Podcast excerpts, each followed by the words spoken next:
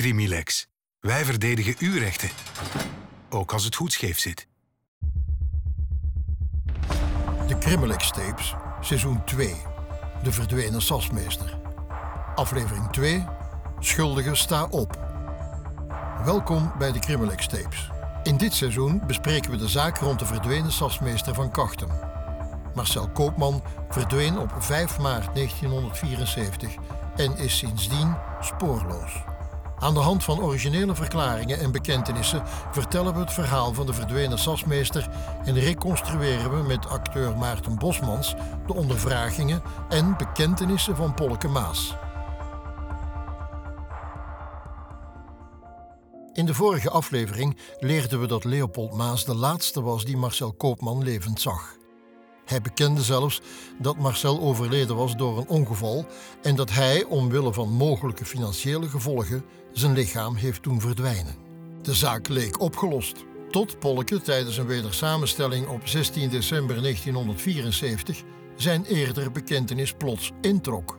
Bepaalde zaken klopten namelijk niet aan zijn verhaal en de eerdere versie dat Marcel door de zoldering was gevallen zou niet de aanleiding zijn tot zijn dood. Er zou iets anders met hem gebeurd zijn. Na de wedersamenstelling veranderde Polleke van tactiek. Plots was er geen sprake meer van een ongeval, zoals hij eerder aangaf, maar vermoordde hij Marcel in opdracht van zijn vrouw Maria Popova. Maria Popova was een sterke Russische vrouw. Ze overleefde tijdens Wereldoorlog II de hel toen ze ontsnapte uit een Duits kamp in Stalingrad. Uiteindelijk belandde ze in België en trouwde met Marcel Koopman. Het temperament van Maria stond op het eerste zicht haaks tegenover dat van haar man. Ze was een bevlogen vrouw die wist wat ze wilde. Voor sommigen kwam ze zelfs nogal opvliegend over. Maar of ze haar man zou laten vermoorden, dat leek voor velen een brug te ver. Ik zou mijn eerdere bekentenissen graag willen aanpassen. Ze zijn niet waarheidsgetrouw. De reden waarom ik de waarheid zo lang mogelijk geheim heb gehouden, zijn complex. Je moet dat zien in de context van de langdurige vriendschap die ik had met het gezin van Marcel en Maria. Zoals later duidelijk zal worden, is het vooral de relatie en de invloed van Maria die me zo ver hebben gekregen. De aanleiding tot de dood van Marcel gaat terug tot in de periode van september of oktober 1973. Toen heeft Maria mij verteld dat ze haar man beu was. Vooral omdat hij zo gierig was. En zij heeft toen gevraagd of ik haar wilde helpen. Ik vroeg haar, hoe kan ik nu aan zoiets meehelpen? Waarop ze dan zei dat ik de enigste man was die haar kon helpen en dat, wanneer ik dat deed, wat ze zei, dat het dan kon lukken. Ze vertelde mij over een kast waar ik aan moest beginnen en dat zij ervoor ging zorgen dat haar man ook ging meewerken aan die kast. Marcel Koopman en Maria Popova hadden niet het beste huwelijk en ze leefden wat naast elkaar. Hij was extreem spaarzaam, iets dat Maria frustreerde. En zij zou dan weer buitenechtelijke relaties hebben gehad met verschillende mannen. Zo veronderstelde men ook dat Polleke, nadat zijn vrouw hem verliet, een affaire startte met zijn buurvrouw. Want waarom sprak Polleke anders regelmatig af met Maria? Uit de verhoren blijkt duidelijk dat Polleke gevoelens had voor zijn buurvrouw. Zo verklaarde hij op 31 december 1974 aan onderzoeksrechter Van de Meulenbroeken dat hij Marcel vermoordde omdat hij niet kon aanvaarden welke miserie hij Maria en zijn kinderen aandeed. Daarnaast had Maria ook veel voor Polleke gedaan en had hij het gevoel dat hij iets terug moest doen. Het was platonische liefde, want Polleke verklaarde dat er van seksueel verkeer geen sprake was. Toen Maria aan Polleke vroeg om haar te helpen om van haar man af te geraken en de levensverzekering op te strijken, heeft hij haar dus uit medelijden geholpen. Hoe hij dat moest doen? Door een speciale kast voor haar te maken. En daarvoor kreeg hij de hulp van Marcel. 2 weken later was ik opnieuw op bezoek bij Marcel en Maria in Rumbeke. En toen sprak Maria mij opnieuw aan over haar plan. Ja, ik zei dat ik de bedoeling van de kast nog steeds niet snapte. En ze zei toen, dat zal wel gaan. Ik zal u trouwens eens de afmetingen doorgeven. Ik denk aan 1,80 meter hoog, 50 centimeter diep en 50 centimeter breed. En de rest moet je zelf maar zien. Gij zijt een timmerman. Ik zal daarna mijn plan wel trekken. Ik heb niet onmiddellijk geantwoord, maar maakte wel de bedenking dat met die afmetingen er makkelijk een man in zou kunnen. Polleke was bevriend met de familie Koopman Popova en het gebeurde wel vaker dat ze hem om hulp vroegen. De vraag om een meubelstuk te maken leek dus op het eerste zicht heel onschuldig. Maar de geheimzinnige manier waarop het moest gebeuren en de bizarre afmetingen van de kast maakte Polleke achterdochtig. Ik heb ze wel gevraagd van waar ze die afmetingen haalden. En toen zei ze, maak ze zoals ik zeg. Ik weet hoe het in elkaar steekt. Ja, ik had een indruk dat ze die afmetingen had gekregen van iemand die op de hoogte was van de plannen. Maar dat ze me dat niet wilde vertellen. Op dat moment ben ik niet aan de kast begonnen. Omdat ik meer wilde weten over haar juiste bedoelingen. Toen ik probeerde om de ideeën uit haar hoofd te praten, omdat ik nog steeds niet inzag hoe ik aan zoiets moest beginnen, zei ze me dat ik de kast luchtdicht moest maken en dat Marcel kon helpen aangezien hij een schilder was. Om haar te kalmeren heb ik gezegd dat als Marcel zou helpen, dat ik er dan wel aan zou kunnen beginnen. Ik wist wel wat haar bedoeling was. Rekening houdend met alles wat daaraan vooraf gegaan was. Geldproblemen, die verzekering en haar eerder verzoek om die kast. Haar bedoeling was om mij het vuur aan de schenen te leggen, zodat ik aan haar plan zou beginnen. De druk van Maria was zo groot dat Polleke er niet aan kon weerstaan. In de tweede helft van januari 1974 startte hij met tegenzin aan de kast en zoals afgesproken kreeg hij de hulp van een nietsvermoedende Marcel. Om zijn vriend niet achterdochtig te maken, vertelde Polleke hem dat de kast een afvalkast was en dat ze daarom luchtdicht moest worden gemaakt. Polleke verklaarde tijdens het verhoor dat hij de afwerking van de kast steeds probeerde uit te stellen, maar dat had geen baat. Want Maria Popova volgde de vooruitgang van de constructie op de voet. Ze kwam regelmatig naar het atelier en Polleke vermoedde dat ze dit enkel deed om erop toe te zien dat hij de kast wel maakte. In de tweede helft van februari 1974, 2 weken voor het gebeuren, kwam Maria meer en meer aandringen. Ze zei dan, hoe lang gaat dat hier nog duren? Ik heb geld nodig, hè? Kunt je mij helpen bij de aankoop van een auto en me 50.000 francs geven? Ze maakte zich kwaad en begon uiteindelijk te dreigen. Ofwel de kast, ofwel 50.000 francs. En je weet dat als jij mij niet helpt, ik zal zeggen dat de wapens die bij mij thuis liggen van u zijn. In zijn verklaring beweerde Polleke dat Maria 3 vuurwapens bezat. Hoe hij dat kon weten? Toen Maria en Marcel van Menen naar Rumbeke verhuisden, merkte Polleke de wapens op. Maria zou hem zelfs een geladen trommelrevolver gegeven hebben die hij bij zich thuis moest bewaren.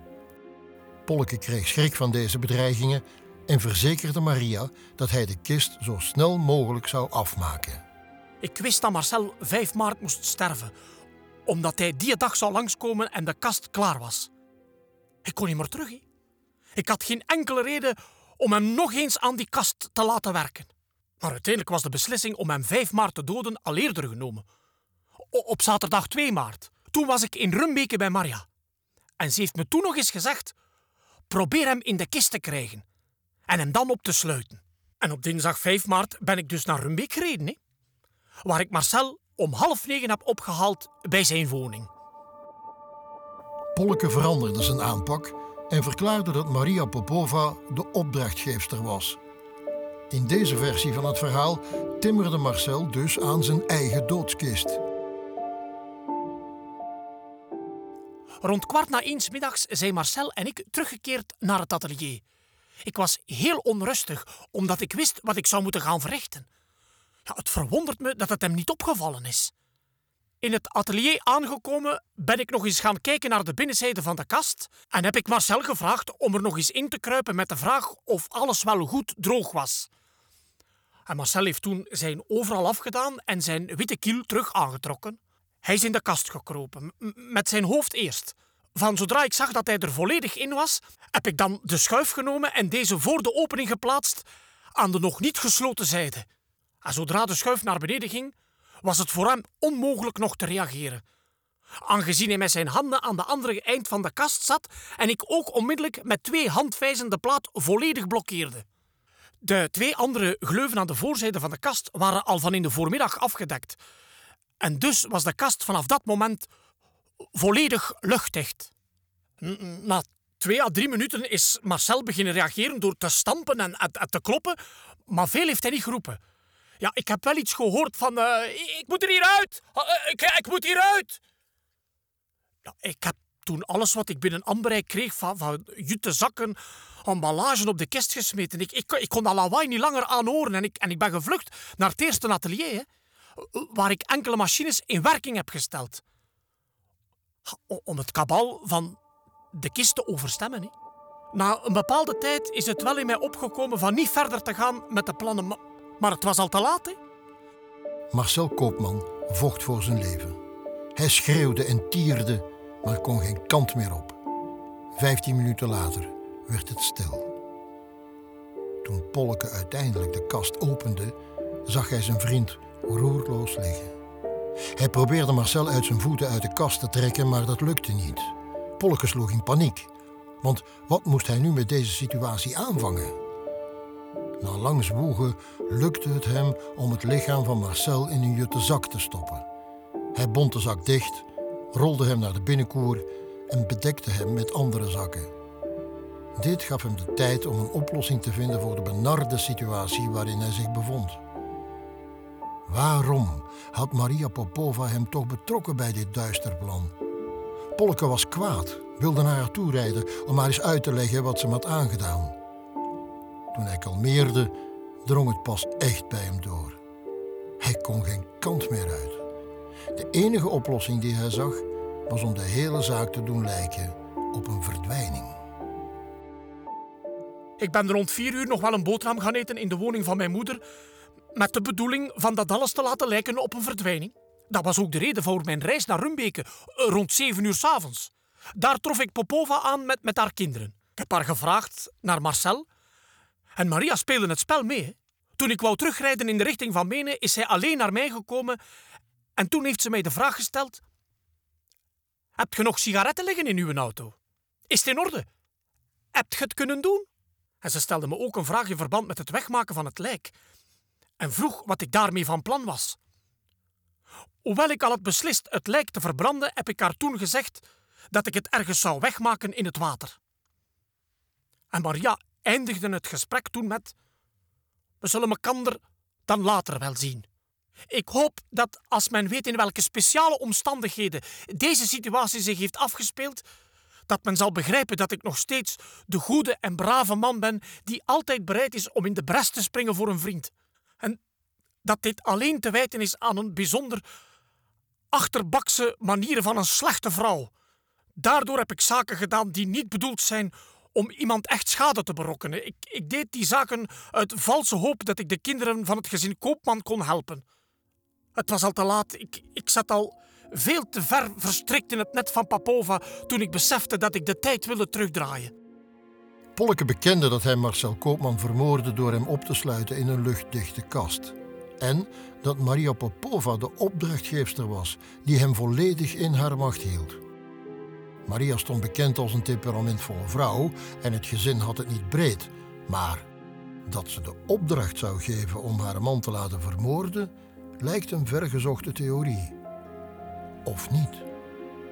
Aan het woord zijn Dr. Linda Geven van de Universiteit van Leiden, experte in valse bekentenissen en gepensioneerd commissaris Mark Ruiters, tot 2009 case officer bij de moordsectie van de gerechtelijke politie in Antwerpen.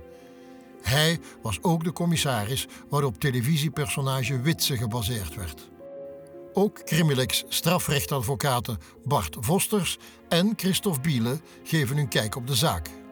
Hij spreekt heel gepassioneerd over de nieuwe enscenering die er gebeurd is. Die kast, daar moet toch sprake geweest zijn van die kast. Dat lijkt precies alsof men met een voorbedachtheid, als hem dan schuldig zou zijn, met een voorbedachtheid om die kast te maken. Ja, de relatie, dat zal wel verder zijn uitgepluist. Maar hij komt toch krachtig over door te zeggen van het was mijn idee niet, het was haar idee. En hij spreekt met heel veel passie en heel veel de nodige details weer opnieuw. Maar deze keer niet meer over een ongeval, maar over een geprepareerde enscenering met die kast. Allee, moest hij de dader zijn, dat hem zich een beetje in de val voelt gelokt en dat hij moet een uitleg kunnen geven voor wat er gebeurd is, maar dan een uitleg niet meer van ongeval, maar van ja, in opdracht van. Dus dat is mijn visie daarover. Dus, maar was er een relatie met die Maria? Heeft die een opdracht gegeven?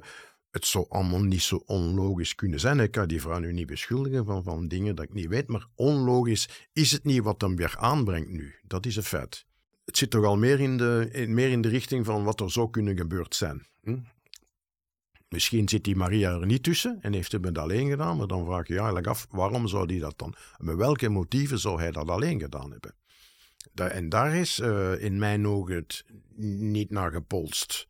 Het kan, neem nu dat hem het gedaan zou hebben, maar niet op vraag van die Maria, maar alleen om dan nadien met Maria te kunnen zijn. Dat is een hypothese, dat zijn maar allemaal denkpistes hoor, wat ik zeg. Hè.